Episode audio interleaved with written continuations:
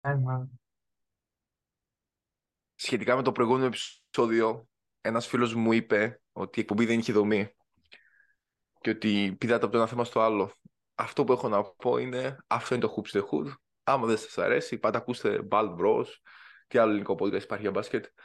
Shot clock, οτιδήποτε. Καλημέρα, καλησπέρα, ό,τι ώρα και αν είναι. Καλημέρες, Σε τι- καλημέρες, καλημέρες. Αρκετά δημοκρατική η απάντησή σου. Μ' αρέσει. Ε, έτσι είναι. Αυτό είναι το Hoops in the Hood. Στο όποιον αρέσει, που δεν αρέσει να κλείσει την εκπομπή αν δεν το έχει κάνει ήδη. Ε, Hoops in the Hood με πολλά, πολλά, πολλά παιχνίδια αυτή τη βδομάδα. Δια, τελευταία εβδομάδα της Ευρωλίγκα. Ε, και ό,τι άλλο θέμα βρούμε στη συνέχεια να συζητήσουμε. Είχαμε Πάμε derby, derby. είχαμε derby Ιωνίων χθες. Ε, και το πρώτο σχόλιο σε σένα, γιατί σε βλέπω ότι μόνο αυτό είδες. Και όλα τα άλλα τα... Ε, όχι, εί- εί- είδα, είδα και Εφes Αρμάνι και τι άλλο είδα. Είδα και ένα-δύο μάτς ακόμα. Μπράβο, μπράβο. Λοιπόν, Derby Ιωνίων. Ο πολύ κακός Ολυμπιακός νίκησε τον ακόμα χειρότερο Παναθηναϊκό. Νομίζω αυτό κρατάω από τον Derby. Ένας Ολυμπιακός που σκόρε μόλις τρία τρίποντα σε όλο το παιχνίδι. Ένας Παναθηναϊκός που παρουσιάστηκε ανταγωνιστικός, στο τέλος δεν μπόρεσε να μείνει κοντά στο σκορ. Νομίζω ότι τον αδικούν οι 8 πόντι διαφορά, θα μπορούσε να πάει για το παιχνίδι στον πόντο. Ε, ένας Παναθηναϊκός που προς έκπληξη όλων ήταν ε, πάνω στο ημίχρονο, νικούσε με και 4 πόντους. Πλησίασε στις αρχές του, δευτε- του τετάρτου δεκαλέπτου και μέχρι το 35 στον ένα πόντο. Δεν τα κατάφερε να προσπεράσει. Στα θετικά για τον Παναθηναϊκό είναι ότι περιόρισε πάρα πολύ τα βάναυσα και άγρια ξεκινήματα του Ολυμπιακού, ο οποίος τον έχουμε δει πολλές φορές φέτος να παίρνει μεγάλες διψήφιες διαφορές από την πρώτη περίοδο. Το κοντρόλαρε. Ε, ωστόσο, χαμένος. Επιθετικά χαμένος. Πολύ λίγη κυκλοφορία. Πάρα πολλές φορές η μπάλα κατέληγε στον Μπέικον και στον Γκριγκόνης να παίξουν ένα εναντίον. Ε, στην ουσία όλων. Ε, όπως έχω πει και, περισσο... και σε προηγούμενες φορές για τα derby, δεν είναι οι μεγάλοι παίκτες οι οποίοι καθορίζουν τα derby, αλλά είναι κάποιοι δευτεροκλασάτι και τριτοκλασάτι παίκτες στις ομάδες οι οποίοι συνήθως εμφανίζονται στα derby. Χθες ήταν ο Μπλάκα από πλευράς του Ολυμπιακού, εντάξει, σίγουρα και ο Βεζέγκοφ. Ο Μπλάκα έκανε τεράστια δουλειά από πλευράς του Ολυμπιακού και από πλευράς του Παναθηναϊκού ήταν ο Γκουντάιτης. Ε, αυτά για ένα πρώτο σχόλιο. Πάμε σε, Ένα- σε τι είδες, Ένας, τι Πανα- διαφωνείς, ναι, τι ένας, Πα- συμφωνείς. ένας Παναθηναϊκός να συμπληρώσω που στα τελευταία δύο μάτς με τον Ολυμπιακό, αν μην τι άλλο, ε, έχει εμφανιστεί με αρχές σε άμυνα και επίθεση. Αυτό που δεν βλέπουμε στο Παναθηναϊκό του Ράντονιτς ε, απέναντι στον αιώνιο αντίπαλο. Ένας Παναθηναϊκός ο οποίος χθες κέρδισε ουσιαστικά στις τρεις από τις τέσσερις περιόδους. Ουσιαστικά το παιχνίδι κρίθηκε στην τρίτη περίοδο που ο Ολυμπιακός κέρδισε με επιμέρους 23-10. Και εκεί ουσιαστικά Συμφωνώ. ευστόχ- ευστόχησε, στην ουσία ευστόχησε και στο πρώτο του τρίποντο με τον Παπα-Νικολάου. Όσον αφορά τους διακριθέντε, Ναι. παιχνίδι ζωής ο Βόκαπ. Έτσι, ε, 11 πόντους, 13 assist, 4 κλεψίματα, 7 rebound. Πραγματικά ήταν παντού. Και ουσιαστικά ήταν αυτός που με. Έβαλε και το ένα τρίποντο σω- ε, από τα σωστό. τρία του Ολυμπιακού. στο το κρίσιμο και το τελευταίο, ήταν Ναι. αυτός που σε συνδυασμό με τον Black ε, έδωσαν τη νίκη στον Ολυμπιακό. Μεγάλο πράγμα να έχει το δεύτερος κατά τάξη, κατά σειρά ψηλό σου, γιατί ο πρώτος είναι ο Φαλ, δεύτερος είναι ο Black, μετά είναι ο Μπολομπόη, να έχει το δεύτερος ψηλός και να σου βάζει 21 πόντους, να σου έχει αυτή την εμφάνιση. Ήταν ο Black, ο οποίος το δεύτερο δεκάλεπτο έκανε ένα επιμέρους 9-0 σερί και έβαλε την ομάδα μπροστά.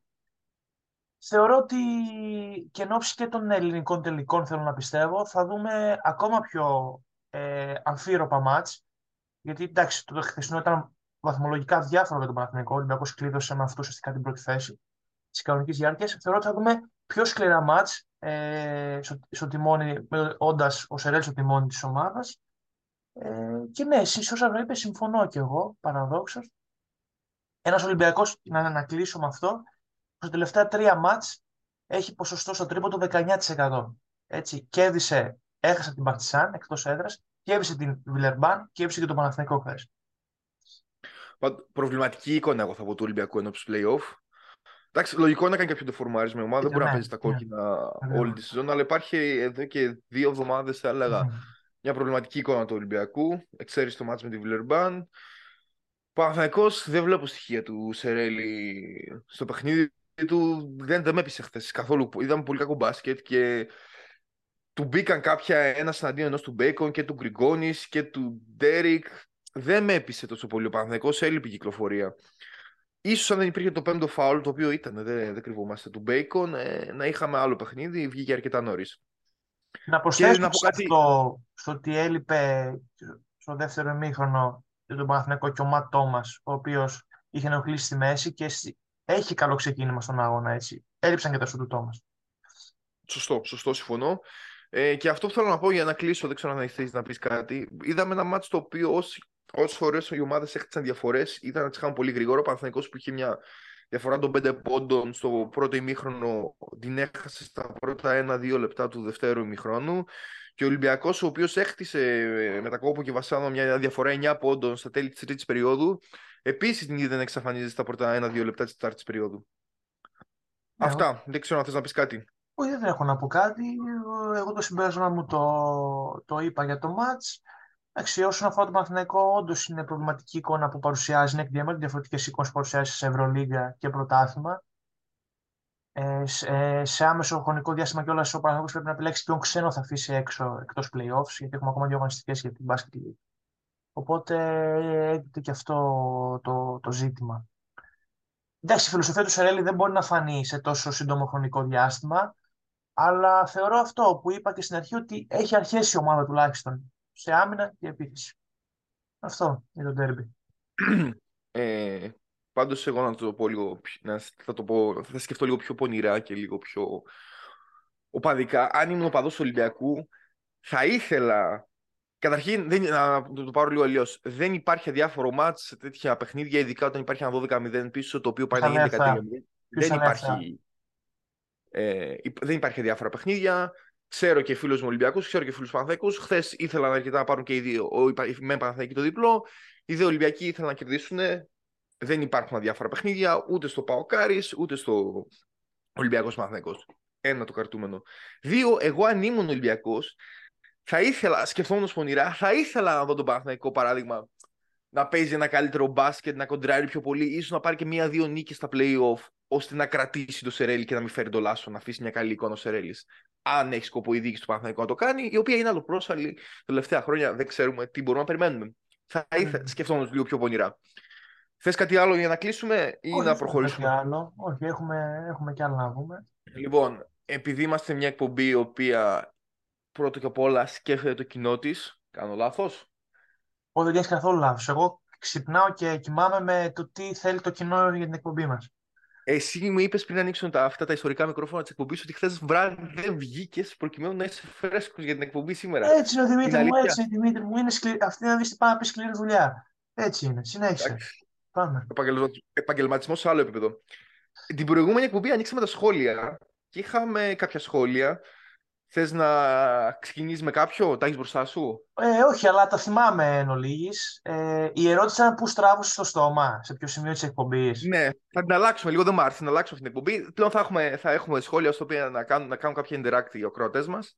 Έτσι. Ε, από ό,τι φαίνεται, ε, να... κάποιοι ακροατές στραβών τώρα έχουν στραβώσει στο σώμα εδώ καιρό με κάτι τρίποντά μου σε, σε παιχνίδια, δεν ξέρω. Ναι, θέλω να μας πεις λίγο. Δύο διαδικαστικά τρίποντα στην Τέμενη, λίγο ένα γρήγορο ε, είναι, είναι πλέον γνωστό ότι ως παίχτης δουλεύω κάθε, κάθε, κάθε, κάθε, κάθε μέρα για, το, για τη βελτίωσή μου. Δεν μπορώ να καταλάβω γιατί στραβώνεται το στόμα. Δηλαδή, το τρίποντο νομίζω... είναι ένα το μου σημείο.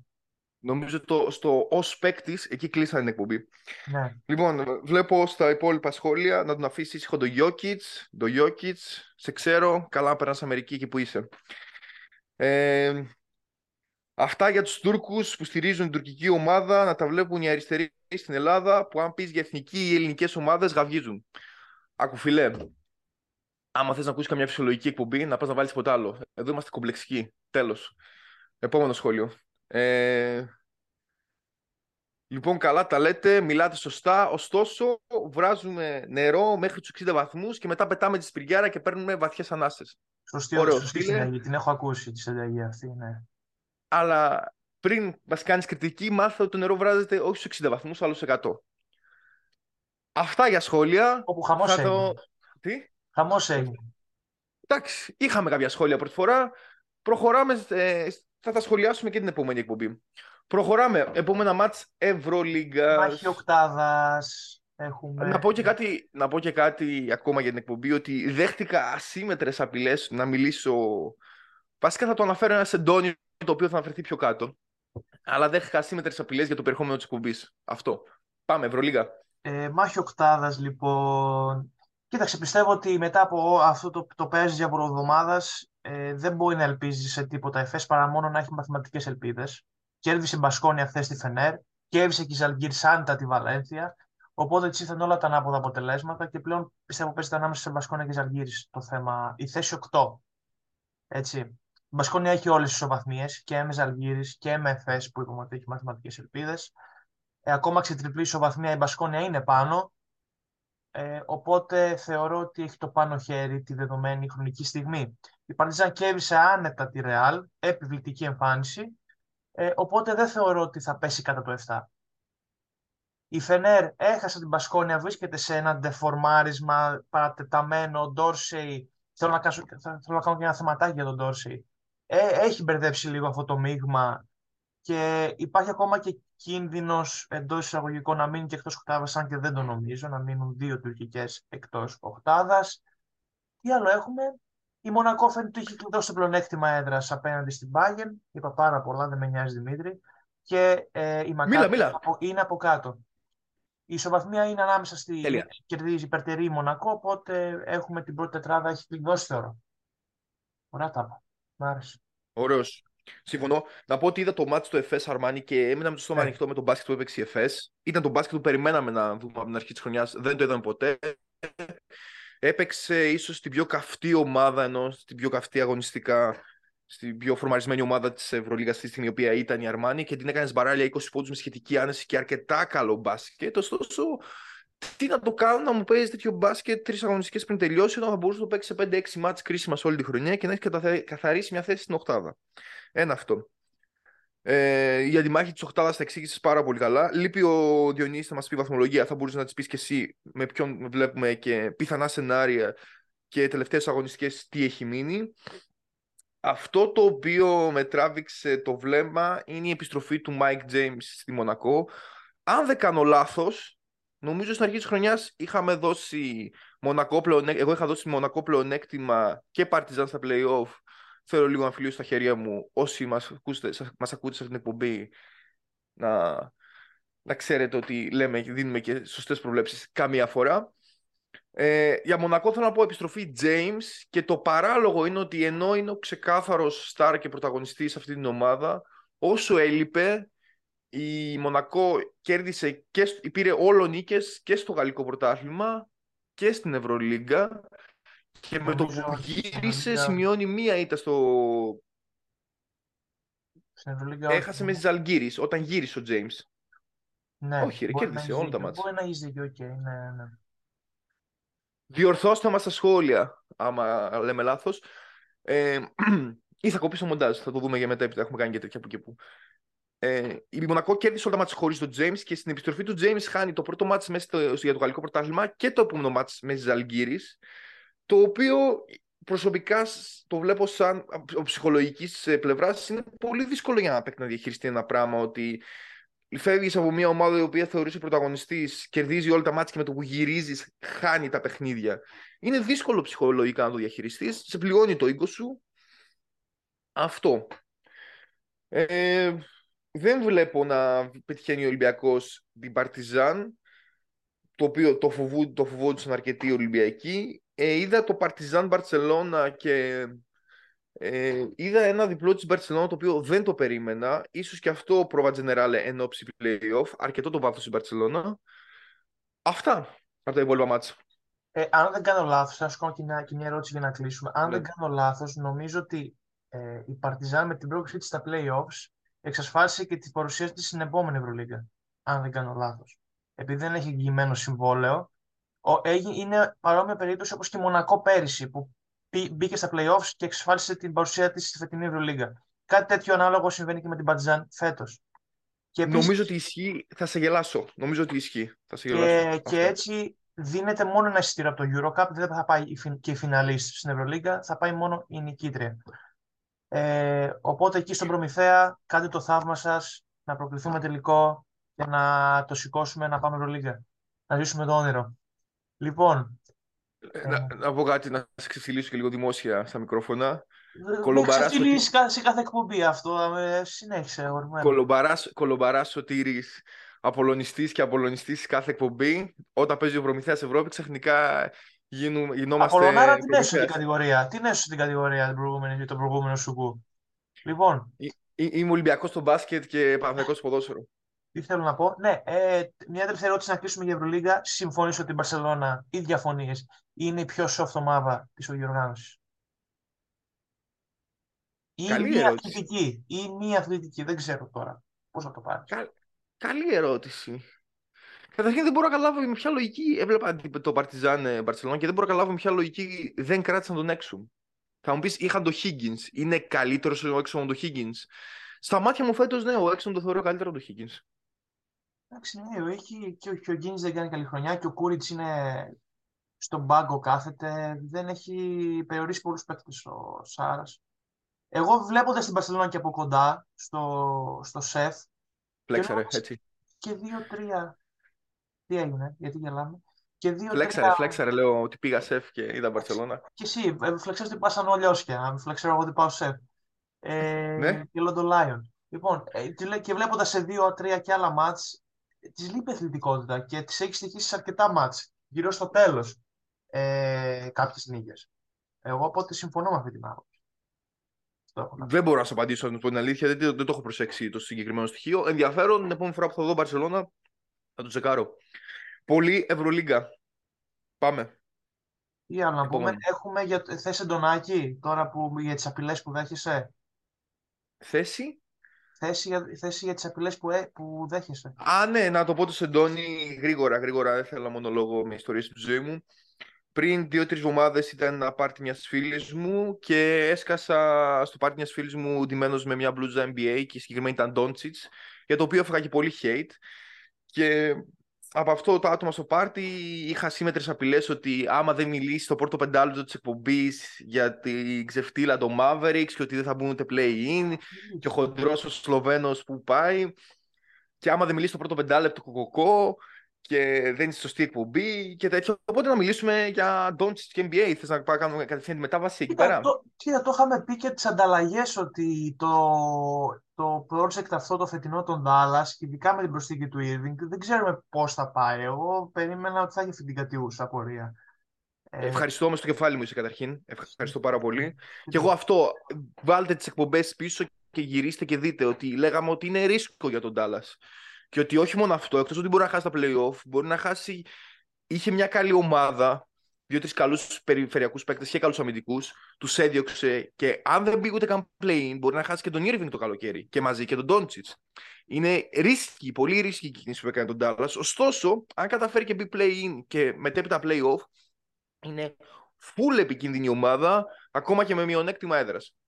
Προσωπικά πιστεύω πάρα πολύ στον Τόντσι. Ειδικά στα κρίσιμα σημεία έχουμε δει ότι καθ' όλη τη διάρκεια της μικρής καριέρας του μιλάει. Οπότε πιστεύω ότι κάπως κάτι θα γίνει και θα μπουν. Πάρα πολύ ανταγωνιστική η Δύση φέτος στη μάχη της Οχτάδα. Αυτά. Εντάξει, μιλήσαμε για Ντόντσιτ. Άμα θεωρείτε ότι κάνουμε κοκοκό, γράψτε κάτω στα σχόλια. Επίσης αυτό που με κέντρισε το ενδιαφέρον, με κέντρισε μάλιστα, ναι, μου κέντρισε το ενδιαφέρον ε, η χθεσινή μέρα ήταν το, η βαριά ήταν το Bucks από τους Celtics, έτσι. Καταστροφική ήταν αυτή. Έτσι, κάτι κουτουλιές είδα εγώ του Θανάση, γενικότερα. Δεν το είδα, θες να, να, να, μου το πεις, γιατί δεν το είδα. Και ούτε εγώ το, το είδα, είδα σε τίτλους που το είδα. Δεν, Και εγώ σε τίτλους το είδα. Έτσι, ακριβώς. Α, με, με, αρνούμε να ασχοληθώ με ρολίστες τέτοιους επειδή είναι Έλληνας. Προχωράμε. Αμάν, αμάν. Θα το πούμε το καλοκαίρι. Εκπομπή... Είμαστε κομπλεξικοί και έχουμε ένα συγκεκριμένο χαρακτήρα. Θα πούμε το καλοκαίρι. Τι έχω κάπου κάτι άλλο για NBA. March Madness βλέπεις. Τι; March Madness βλέπεις. Όχι, μα εντάξει, είπαμε, βλέπουμε ε. μπάσκετ, δεν είμαστε και τόσο άρρωστοι, εντάξει. έχω, δεν έχω δει ποτέ March Madness, έχω ακούσει ότι είναι πολύ κακά δομημένο μπάσκετ, ότι δεν βλέπετε τόσο εύκολα. Okay. Αυτό που θέλω, αυτό που θέλω να πω ε, ένα γρήγορο ε, πέρασμα είναι ότι είδα το ΑΕΚ Παναθηναϊκός νίκη της ΑΕΚ, δύο πόντους. είχα πολύ καιρό να δω τόσο χάλια Παναθηναϊκό. Ε, στην ουσία το τελευταίο δεκάλεπτο ήταν πάρε μπάλα Γκριγκόνης ή πάρε μπάλα Μπέικον και παίξε ένας εναντίον ενός μέχρι να σβήσει ο ήλιος ο Παναθηναϊκός. Το πήρε το ματς η ΑΕΚ από την έδρα της λίγο πολύ και κλασική ΑΕΚ, ζητώ καρβγάσματα, κερδίσαμε με τον Παναθηναϊκό και επόμενο ματς 13 ε, πόντους ήταν από τον Προμηθέα μες στην Πάτρα. Και σε ένα Προμηθέα που εντάξει, κάνει μια καλή χρονιά στην Ευρώπη, αλλά νομίζω έχω δει πολύ καλύτερους προμηθέες, ε, πολύ καλύτερες ομάδες του Προμηθέα κατά καιρούς. Αυτό. Και αν ήθελες να κάνεις κάποιο σχόλιο, γιατί είχαμε και εβδομάδα, πάλι πίσω στην Ευρωλίγα, ας μας κατηγορήσει ότι δεν έχουμε δομή για το ρεκόρ, αρνητικό ρεκόρ θεαματικότητας στο ΑΚΑ με την Bayern. Ότι είχε μόλις 2.000 άτομα. Ε, εντάξει. Το περίμενες. Θέλει χρήση σχολιασμού. Είναι, είναι η χρονιά, η χρονιά αυτή του Παναθηναϊκού είναι όπως η χρονιά του Ολυμπιακού πριν το, τον κορονοϊό, η τελευταία χρονιά, δηλαδή αφού ε, τη χρονιά που διακόπηκε η Ευρωλίγκα λόγω της πανδημίας. Δεν γέμιζε το, το γήπεδο Ολυμπιακός, έτσι και φέτος ο Παναθηναϊκός Εντάξει, μετράει και ο αντίπαλος, αλλά μετράει και η πορεία της ομάδας. Έτσι. Συμφωνώ. συμφωνώ. Αυτό δεν εγώ. Ναι. Είχε βασικά ένα, ρεκόρ, ένα αρνητικό ρεκόρ από το 2010, έτσι. 13 χρόνια πριν. Είχε ναι. τόσο κόσμο ο Παναθηναϊκός στο γήπεδο του. Αυτό. Εντάξει, νομίζω ότι αυτή η δεκαετία από τον Παναθηναϊκό, από την, ε, από την φυγή του Μπράντοβιτς, το θάνατο του Παύλου και του Θανάση Γιανακόπουλου, και την, την, από τότε που μπήκε στο τιμόνι της δίκης ο Δημήτρης Γιανακόπουλος νομίζω είναι καταστροφική για τον Παναθηναϊκό δεδομένου τα στάνταρ που δημιούργησε τα προηγούμενα χρόνια. Κοίτα. το χειρότερο είναι ότι ναι. δεν υπάρχει και φως στο τούνελ, δηλαδή κάθε πέρυσι και καλύτερα λέμε για τον Παναθηναϊκό. Αυτό. Κοίτα, πιστεύω ότι είμαι της, πολύ υπέρ της άποψης ότι η ομάδα, κάθε ομάδα κάνει τον κύκλο της. Δηλαδή, ε, αν το δούμε συγκριτικά και ο Ολυμπιακός ε, από το 2012 μέχρι το 2017-2018 ήταν μια ομάδα που πήγαινε στα Final Four, στους τελικούς, ε, έκανε το back-to-back.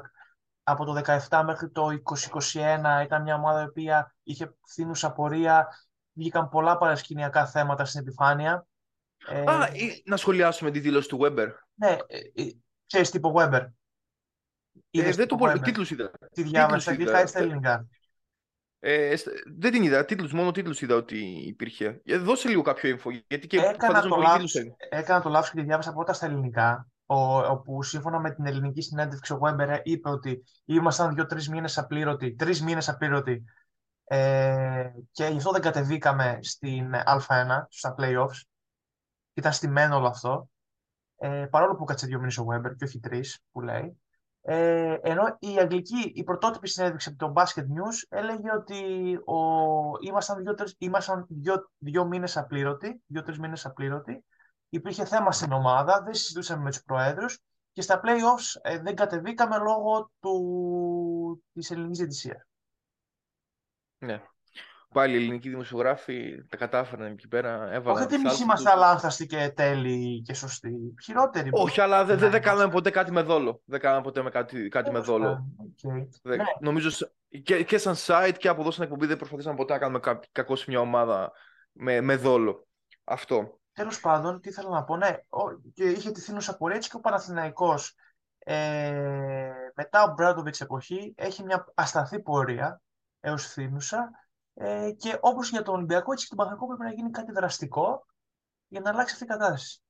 Με το να φέρνει τον Λάσο ή τον, ξέρω, τον κάθε Λάσο δεν αλλάζει κάτι.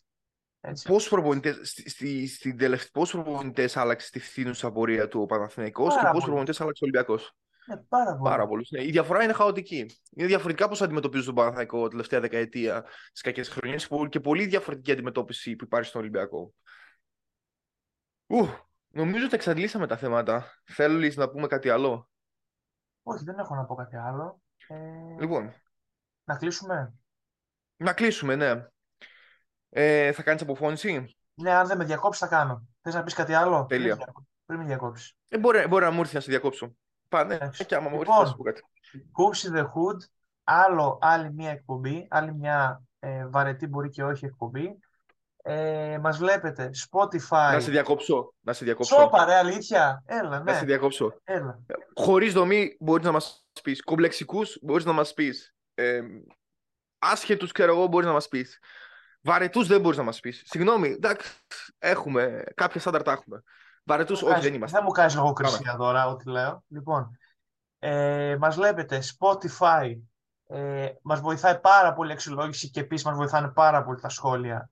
Καλά, εμένα δεν με βοηθάει προσωπικά. Δεν με, δηλαδή, να μου λένε ότι δεν βάζω δύο τρίποντα, βάζω δύο τρίποντα στην και μου φαίνεται περίεργο, δεν μου βοηθάει αυτό. Ε, σχόλιο, σχόλια μας βοηθάνε πάρα πολύ. Ε, YouTube στο Debut Sports, Google Able Podcast και στο Athens Voice. Αυτά από μένα και τον αγαπητό Δημήτρη Μαργαρινό. Καλή συνέχεια. Ciao.